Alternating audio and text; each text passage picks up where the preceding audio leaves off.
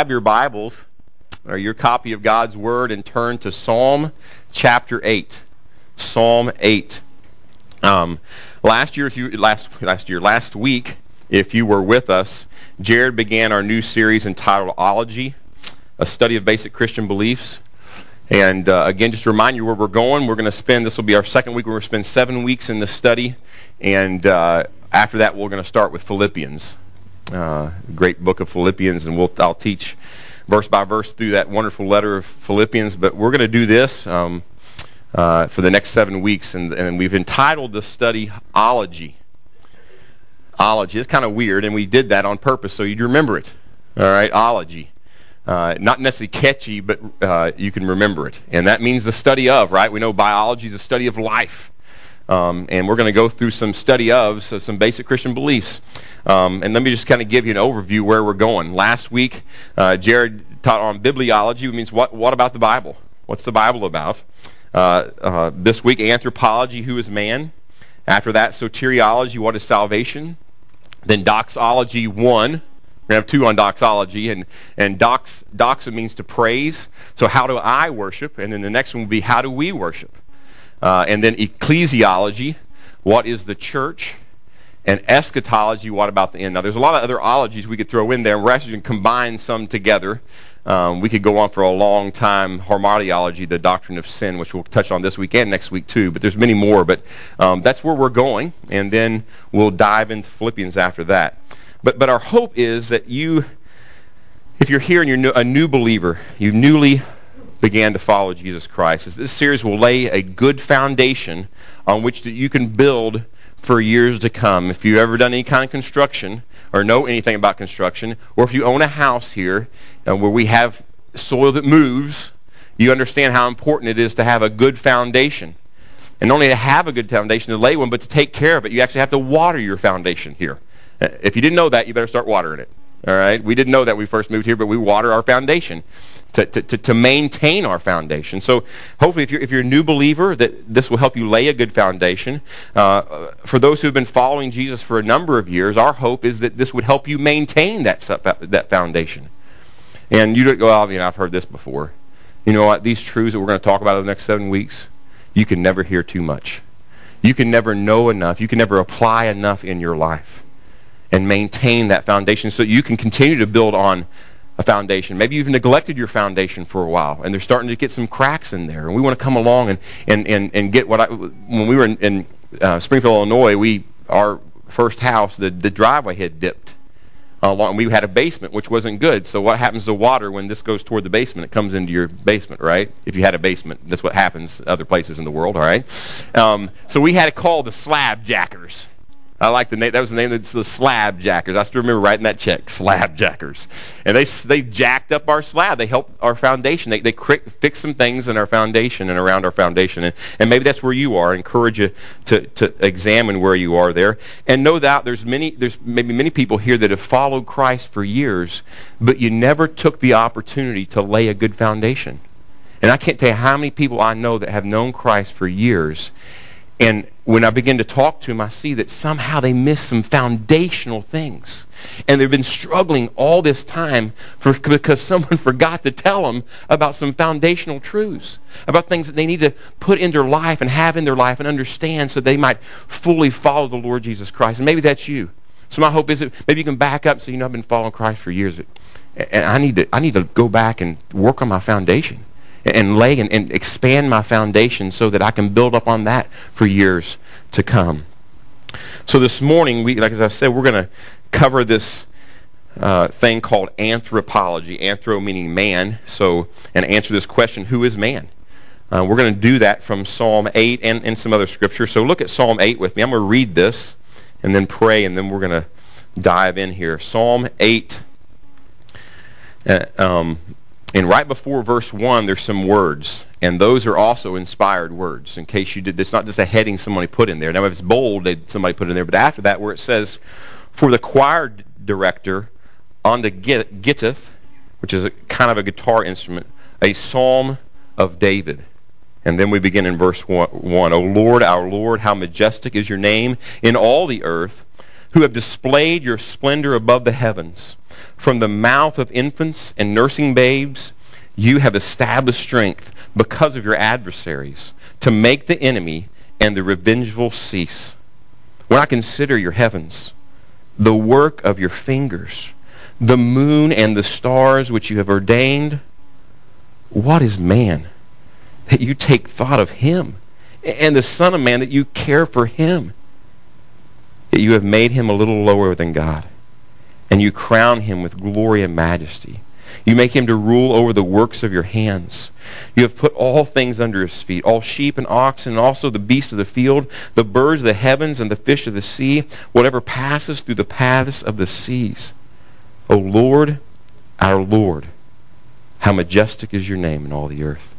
Let's pray. Lord, we thank you for your word. We thank you for this part of your word, and Lord, we thankful. We are so thankful that you our great God are mindful of man, that you think about us, that you care about us, that you love us. And Lord, we come to your word, and Lord, we want to be changed and encouraged and challenged and, and comforted. And Lord, you know where each person is here this morning. Lord, I pray you'd minister to them through your word just as they have need. We trust you to do this in Jesus' name. Amen. Well, I, I coached college football for one year. All right, uh, not too long after I finished playing and realized that uh, at that time coaching was not for me. Uh, I wanted to play still so bad, but I, I coached for one year, and, and, I served while I was at uh, Georgetown College in Kentucky as a resident director. So that means you're basically in charge of a dorm, and, and the way that Georgetown was a smaller school, got more coaches was they would have assist, a lot of the assistant coaches, young guys like me or single, they would make them a resident director, and they'd take care of your room and board, and then they would pay you a salary on beyond that. So I was a resident director of the largest male dorm on campus, and happened to be full of all the athletes. All right, that's the, that was my job. And as a part of my responsibilities as an RD, resident director, I had to go to meetings with the rest of the RDs and often the ADs, assistant all right, uh, or um, uh, re- uh, assistant directors, all right, they, they helped out the resident director and to, with the dean of students and talk about different things, ways we could do our job better and help the students as they were um, going through different things. And I remember um, one particular um, meeting near the, end of, near the end of school, about April, and all the ADs are, all the RDs were there, and, and the dean of student, students told a, a story. He had been in another college, and he had been instructing uh, the ADs and RDs around the time of checkout, which is early May, that you need to make sure you're available because all these students are going to start checking out of your dorms. You got to be there, and you got to go through these different procedures. You got to make sure you're there when you're supposed to be, and because uh, if not, everything just goes crazy. Well, he, he had told this particular group that this other college would do that, and then that day came, and uh, there was no one covering a certain dorm. One of the uh, assistant directors, all right, uh, was not there. One of the, the ADs, and um, they couldn't find him. They looked all over for him, hours and hours. And other people were trying to fill in between their finals and all those kind of things to, to, to fill in for his spot. He was gone for hours, and all of a sudden he showed back up. And, and the dean of students been looking all over. He called the police, the whole thing, trying to find this guy. And he showed back up. He goes, "Are you okay?" It's the first thing he said. "Are you okay?" And he said, "Yeah, I'm fine." He said, "Where you been for these last few hours? Been looking all over for you." And, and the, the young man's response was, he says, "Well, I went out to try to find myself." So the dean of students said to us, he said, just so you know, during checkout time is not a good time to go find yourself. All right? And when you hear someone say, I want to find myself, or they want to find themselves, they're, they're basically trying to answer the question, who am I? What's my purpose in life? Why am I here? That's basically when you hear people say, well, I want to find myself. That's what they're, they're, they're trying to figure out these questions. Uh, and there's good times to do that and bad times to do that. This morning's a good time to do that. All right? To, to, to, to try find the answer to those questions. And they're important. And if they're not answered, those kind of questions, it leads to people shrinking from their responsibilities, from being ineffective, to having no hope, no direction in life, can lead to despair, and can often lead to suicide. When those questions, why am I here? Who am I? What's my purpose in life? When they're not answered, that's where it can lead. Uh, maybe you're here this morning and, and, you're trying to find yourself, or maybe you, you need to be reminded of why you're here. And when I say why you're here, not necessarily here, but what's your purpose in life? And my, the good news is, is that God's Word has a lot to say about this. It's very clear. It's not fuzzy at all. and its a- answers to those questions. So this morning, as we examine this Psalm 8, and we're going to look at some other passages of Scripture as well, uh, a lot in Genesis 1 as well and 2, and other, we're going to we're going to examine and discover what the Bible teaches about man. Uh, and we'll do this by asking and answering four questions concerning man in order that we might be all that God wants us to be, all that He's created to be. Now, when I say man, I'm not talking about just the, the male uh, sex of mankind, but the Bible uses man to talk about males, and it talks and it also uses the word man to also talk about mankind as whole, male and female, and it's very clear with that. So when I use the word man, I'm not just talking about the guys, all right, girls, but that's that's that's that's just so we understand that, so you don't go to sleep, all right? You can or elbow your husband the whole time. But the first question we want to answer this morning is who is man? Who is man? That's the first question. If you're taking notes, who is man? And let's begin answering by looking at Psalm 8. Look at verse 1 with me. O Lord, our Lord. Now, in some translations, the first Lord is what? What's different about the first Lord? It's all caps, which it means it's the word Yahweh. All right, and this is the, the, the, the, name, the personal name that God gave to Moses when he was going to send Moses off to face Pharaoh and the Egyptians. Who should I say sit me? And he says, I am. Yahweh, personal and uh, uh, his personal name. It also came to mean as he began to, to, to spell out his covenant to the people and, and talk about his faithfulness, it became, it became synonymous with he's a faithful God. He's personal and he's faithful. The next word, it's, it's, it's capital L, little o, little r, little d, and it's the word Adonai, which means God Almighty or sovereign over all. So he, he, he says, O Lord, Yahweh, personal, faithful God, who is sovereign over all. This is how he begins and he ends the psalm this way. So let's continue here as he, he talks about this wonderful God. He says, How majestic is your name in all the earth, who have displayed your splendor above the heavens. Some translations say, Set your glory or majesty above the heavens. Um, not sure what all translations we have, but I know some of them say that as well. What David is saying is that our faithful and sovereign God's uh, our faithful sovereign God's glory and greatness goes beyond what creation can reveal. He sets his glory, his majesty above the heavens. We can't even attain it. Even if we look around the creation, we can learn a lot about God's greatness and about his sovereignty and about his faithfulness by looking around. But it goes beyond that. It's that and then some, is in a sense what David is saying. Now look at verse 2. From the mouth of infants and nursing babes, you have established strength because of your adversaries to make the enemy and the revengeful cease. Here, David points out the strength of God. He's so strong, he uses us, the weak things of this world to overcome his enemies. To overcome his enemies, and in a sense, also overcome the things that the world says is strong.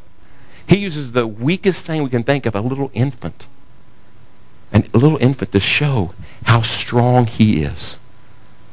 So, so we see here in these first two verses, David begins by pointing out the greatness and the glory and the strength of God. And someone might be thinking, I thought we were answering the question, who is man? And these first two questions are all about who God is. Exactly in order to answer the question, who is man, we first must answer the question, who is God?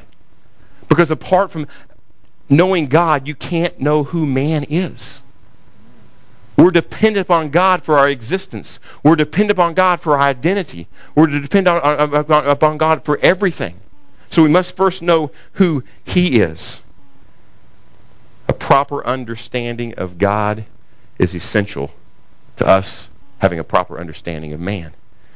So, with these high and true thoughts about who God is, David continues in verse 3 When I consider your heavens, the work of your hands, the work of, the work of your fingers, the moon and the stars which you have ordained.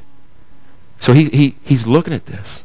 And, and, and David's just amazed as he looks. And, and he's already said that the majesty of God is beyond what he can see beyond creation. But he sees enough to go, wow, you are great. You are awesome. You are beautiful. You are majestic. When I consider that, when I really think about that, and all in your creation, as I see what you've made with your fingers and the moon and the stars and all that you've ordained. When he does this, it notice what it leads him to in verse 4. What is man that you take thought of him, and the Son of Man that you care for him? Some of your translations say, What is man that you take mind of him, or you think about him? Compared to God, man is small and weak and an in, insignificant creature. That's what we see. I'm looking here, and I'm looking here. Oh my goodness. He's overwhelmed. Uh, the noted Swiss reformer John Calvin rightly points this out when he writes, Man is never sufficiently touched and affected by the awareness of his lowly state until he has compared himself with God's majesty. And that's what David's doing. He's looking around. Oh, my goodness. And he's looking at himself. And compared to God, I am so lowly. He's overwhelmed by this. However, as lowly as man is compared to God, God thinks of man or is mindful of man. And, and, and, explains what that means in the rest of the verse. In other words, as God is, as great as God is and as small as man, and God cares for man. It says, and the Son of Man, that you care for him. When he's thinking about it, he's not just thinking, okay, boy, how did I make this guy?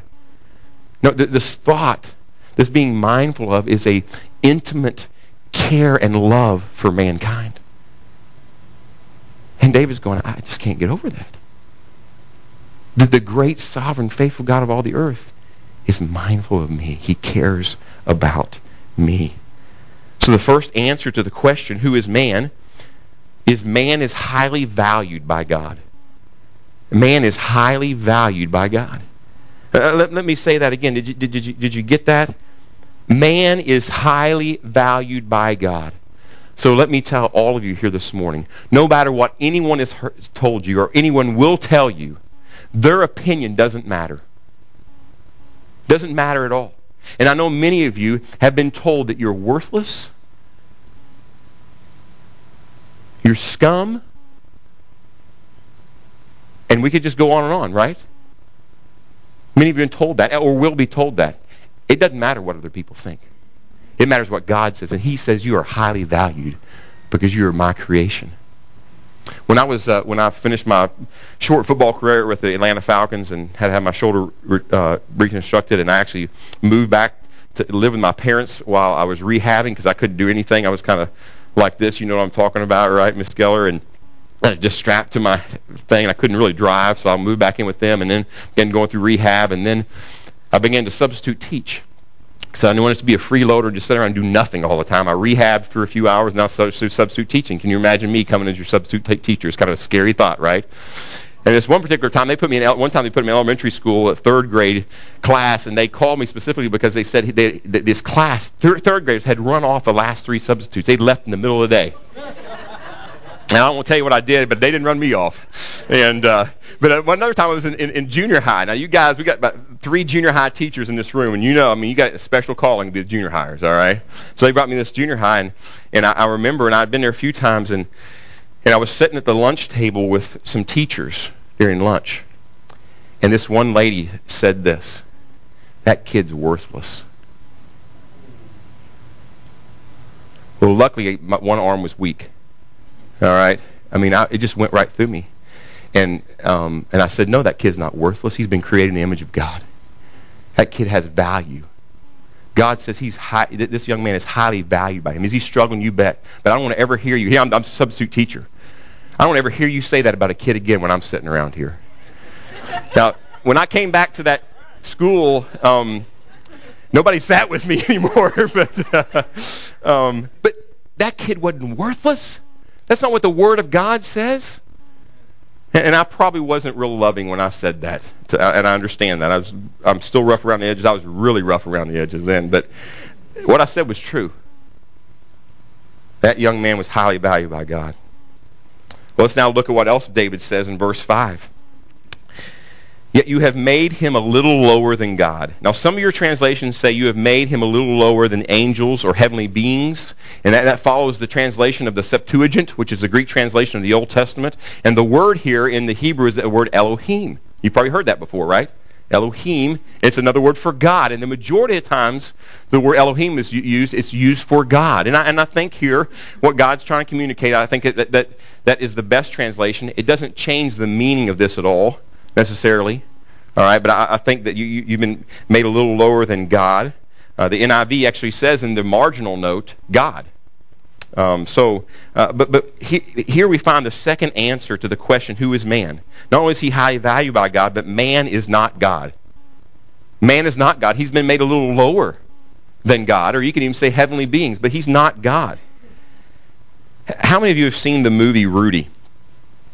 All right? Shame on the rest of you. I'm kidding. It's a great movie, and this is what it's about. It's about this young man who's completely, uh, he's too small, he's too slow, he's too weak to play Division One football, and he grew up in the south side of Chicago in Joliet area, and he wanted to play for Notre Dame Fighting Irish. No matter what you think about Notre Dame, that's what he wanted to do. That was his dream. And he went and he walked on. First of all, he didn't have the grades to get in, so he had to go to this little junior college next to Notre Dame. And he worked and worked and worked and worked, and, and he got refused to, to, they kept refusing him to get in Notre Dame. And he kept he working, and one time he came to one of the chapels, uh, chapel on Notre Dame campus, and he was there by himself, and he was just trying to figure out what's going on, what am I going to do. And this older priest comes up and approaches him and just begins to talk to him and finds out what's going on in his life and listens to his struggle trying to make get into Notre Dame so he can walk on the football team. And, I, and I'll never forget, this is the best line in the whole movie by far. The priest says to Rudy, in all my theological education, I've discovered two things. There is a God, and I'm not him. That's important to know. There is a God, and I'm not him. And any time in Scripture you see uh, mankind, any man, lift themselves up as God, God shows up. Because he says he will not share his glory with another. There's only one God. Nebuchadnezzar in the book of Daniel decides to take some praise and act as if he's God. And Nebuchadnezzar spends a long time wandering around like a cow eating grass. So God humbles him let him know, no, you're not God, I'm God. You're like a cow. That's what you, that you really are compared to me. You see, there is a God and we're not him. So we've seen our answer to this question, at least in this passage so far, that the answer to who is man. He, man is highly valued by God and man is not God. Now look at with me at the second half of verse 5. And it says this, And you crown him with glory and majesty. Man is crowned with glory and majesty. Another way to say this is man is created in the image of God. Man is not God. However, man is next in line. God created man unique, and there's no other created being like man. Uh, we, we were reminded of this a few weeks ago when, when uh, I was teaching on the sanctity of life Sunday, uh, that man is unique, and, and it's never said of any other created thing that they're created in the image and likeness of God except for mankind. Look with me again. We reminded of this in Genesis 1, 26 and 27. Then God said, Let us make man in our image according to our likeness. God created man in his own image. In the image of God he created him. Male and female he created them. And no place else in all of Scripture we find that God created anything in his image and likeness but man. There's been much discussion as to what it means to be made in the image and likeness of God. Charlie, I bet you've read a lot on this, haven't you? I'm sure you have. And as a former pastor, I know he has. And I've read a lot on this. Uh, so I'm going to go out on a limb. Big limb. Uh, and I, I, think that Wayne Grudem helps us understand that, first of all, that what this means just by meaning, the meanings of the words. So both the Hebrew word for image and the Hebrew word for likeness refer to something similar, but not identical to the thing it represents or is an image of. The word image can also be used of something that represents something else. Therefore, Grudem goes on to say, the fact that man is in the image of God means that man is like God and represents God. And you see this throughout Scripture. Man is like God and he represents God. Now, many have tried to boil down the meaning of, of image and likeness by saying that man has a mind, will, and emotions just like God. And I'm not saying that's not, that's not true. However, this seems to limit what it means that man is made in the image of likeness of God. That's not enough. That just, that's just scratching the surface of what it means that man is made in the image of likeness of God. Now, many of you have heard that's the definition of what it made, me, means to be made in the image and likeness of God. And I'm telling you, there's not, that's not, not a true statement, but it's incomplete. It's not enough. It's better than that. The only way to have a full understanding of what it means to be made in the image and likeness of God, listen, to fully understand what it means to be made in the image and likeness of God, you have to first fully understand God. Think about that. Is all that there is of God is mind, will, and emotions? Is that all we need to understand about God? Yeah, that's it, man. That's not much of a God. He's greater than that. Therefore, the more we know God, the more we'll know what it means to be made in his likeness and image. And you know what? This is going to take all eternity. I believe we'll still be discovering things about who God is for all eternity, even with, when we're with him in his very presence. We'll never exhaust it. And it will be, and as we do, we'll be overwhelmed and amazed of what it really means to be made in the image and likeness of God. So I, that's, you're like, well, what's that definition? It's kind of wide open. Yeah, it's kind of wide open. It's huge. Yeah, we got a huge God. And I don't want to narrow it down and boil it down to something that it's way more than that, and we miss something of what it means to be made in the image and likeness of God. We know this. It's an honor to be made in the image and likeness of God, isn't it? It's an honor. There's nothing else is created like this.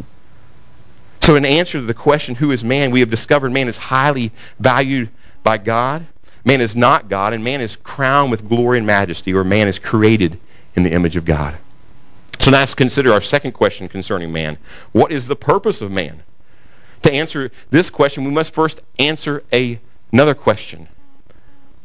Why did God create man? Why did God create man? You may have all sorts of reasons. And I can tell you one reason that it's not, he didn't create us. He didn't need us. God is complete within himself. He needs no one else except himself. So he didn't need us. Uh, look at with me at the remainder of Psalm 8, beginning with verse 6. You make him, speaking of man, to rule over the works of your hands. You have put all things under his feet, all sheep and oxen, and also the beasts of the field, the birds of the heavens, and the fish of the sea, whatever pleases, whatever passes through the paths of the sea. Then he goes and says the same thing he did in verse 1, O Lord, our Lord, how majestic is your name. Now, think about what that says. Look at what that says. And now compare it with Genesis 1.28.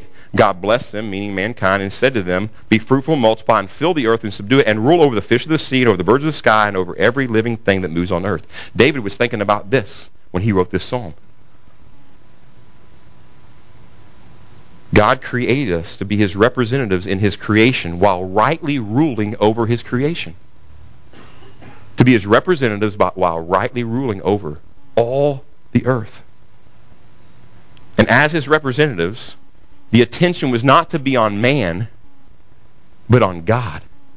It's another word for ambassador. An ambassador to our country is not there to represent themselves, they're there to represent our country. And an ambassador for God or a representative of God is not there to make much of themselves, but is there only to speak on behalf of God, only to represent God. We must never forget that.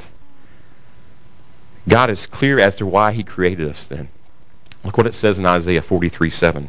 Everyone who is called by my name, and whom I have created for my glory, whom I have formed, even whom I have made.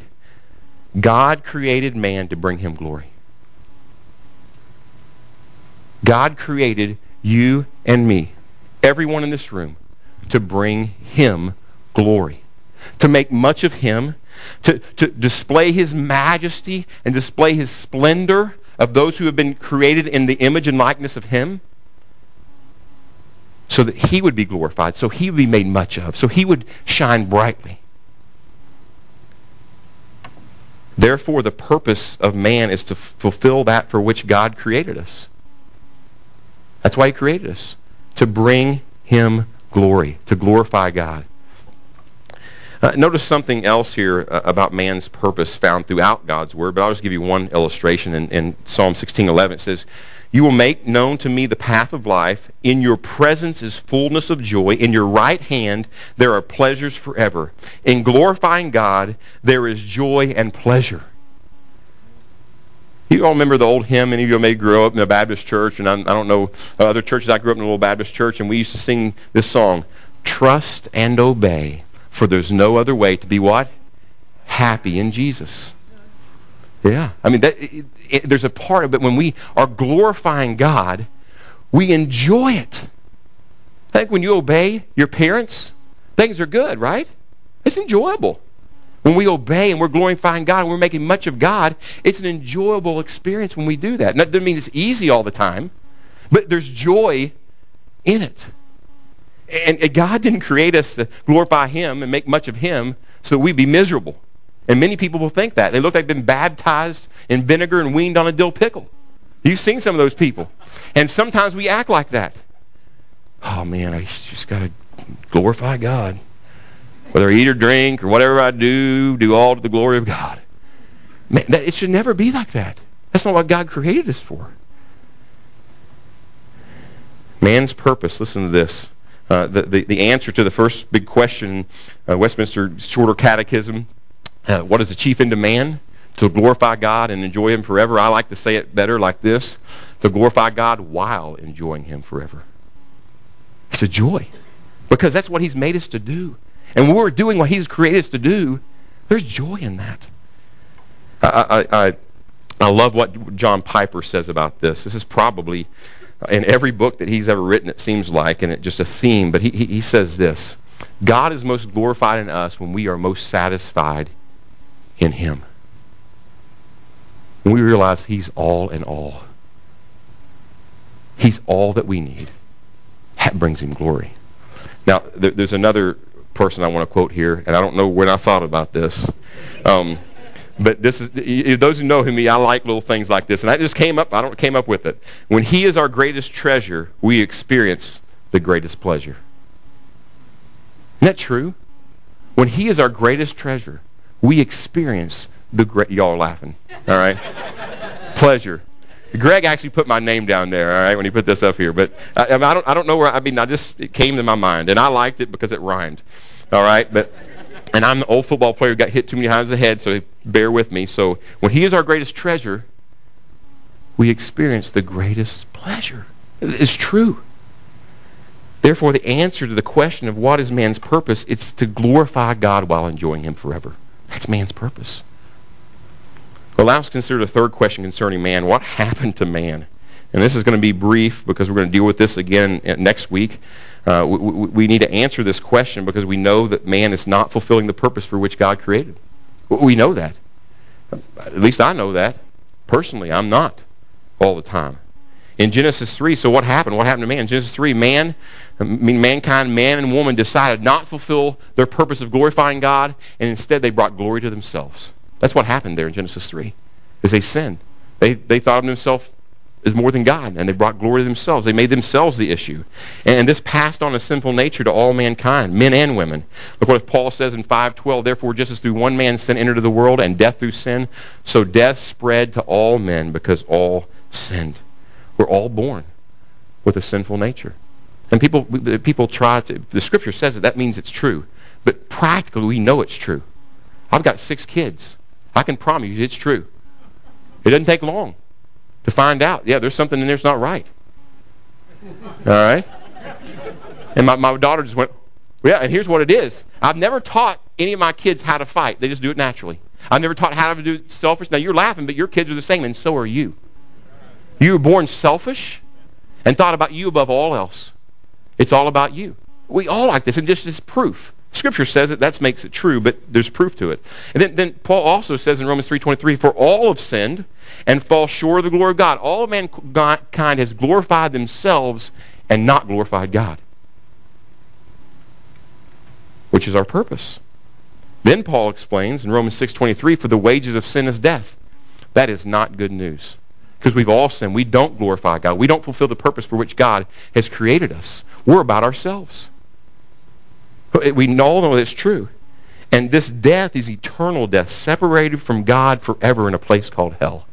And hell is real. And that's, that's not good news at all, which leads us to our fourth question concerning man. Is there hope for man? Is there hope for what happened to man? And is there hope for man?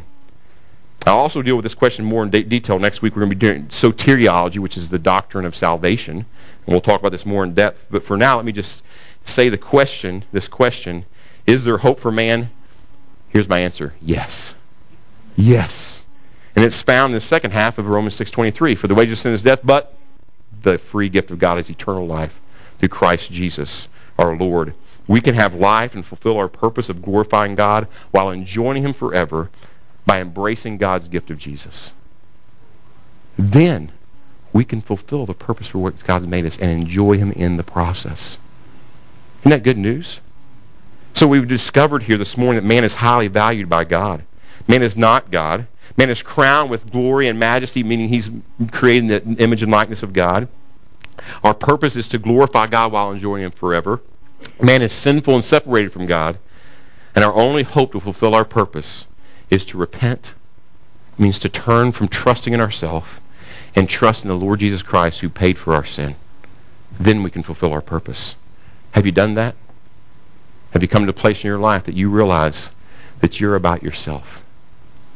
And God created you for his glory. And you no longer want to be about yourself. You want to turn to God and say, God, I want to be about your glory. I want to be forgiven.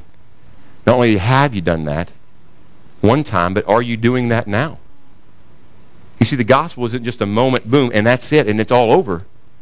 Yes, we're made right with God, but God is about us being made continually doing this every day, repenting from our self glory and turning to His glory and glorifying Him. And the only thing that can enable us to do that is the cross. Jesus every day. I'm in because I need Him every day, not just one day. Every day. All of us do. We're going to stand here in a second. We're going to sing this song. Uh, if you could bring those words up. Uh, there you go. And I'll flip here. Who are we? This is from Psalm 8. That we, you would be mindful of us. What do you see that's worth looking our way? We are free in ways that we never should be. Sweet release from the grip of these chains. Like hinges straining from the weight my heart no longer can keep from singing. And here's a chorus. All that is within me cries, For you alone be glorified. Emmanuel, God with us. A heart sings a brand new song. The debt is paid. These chains are gone. Emmanuel, God with us. So I'm going to pray, and I'm going to ask the music team to make their way up here. And we're going to sing this amazing song and worship our God who created man. Amen. Let's pray. Lord, thank you so much for your word. And Lord, as we look and who is man, that you're mindful of us. You're so amazing. Yet, God, in your greatness and your power and your glory and your faithfulness, Lord, you looked upon your creation and you care about us. You love us. You've created us in your image. We're special. And Lord, you want us to glorify you. And Lord, we cannot do that on our own. We need you to empower us to do that, that we might enjoy you forever. So Lord, help us do that. Not just as we sing, but Lord, as we walk throughout this week, and we pray this in Jesus' name, amen.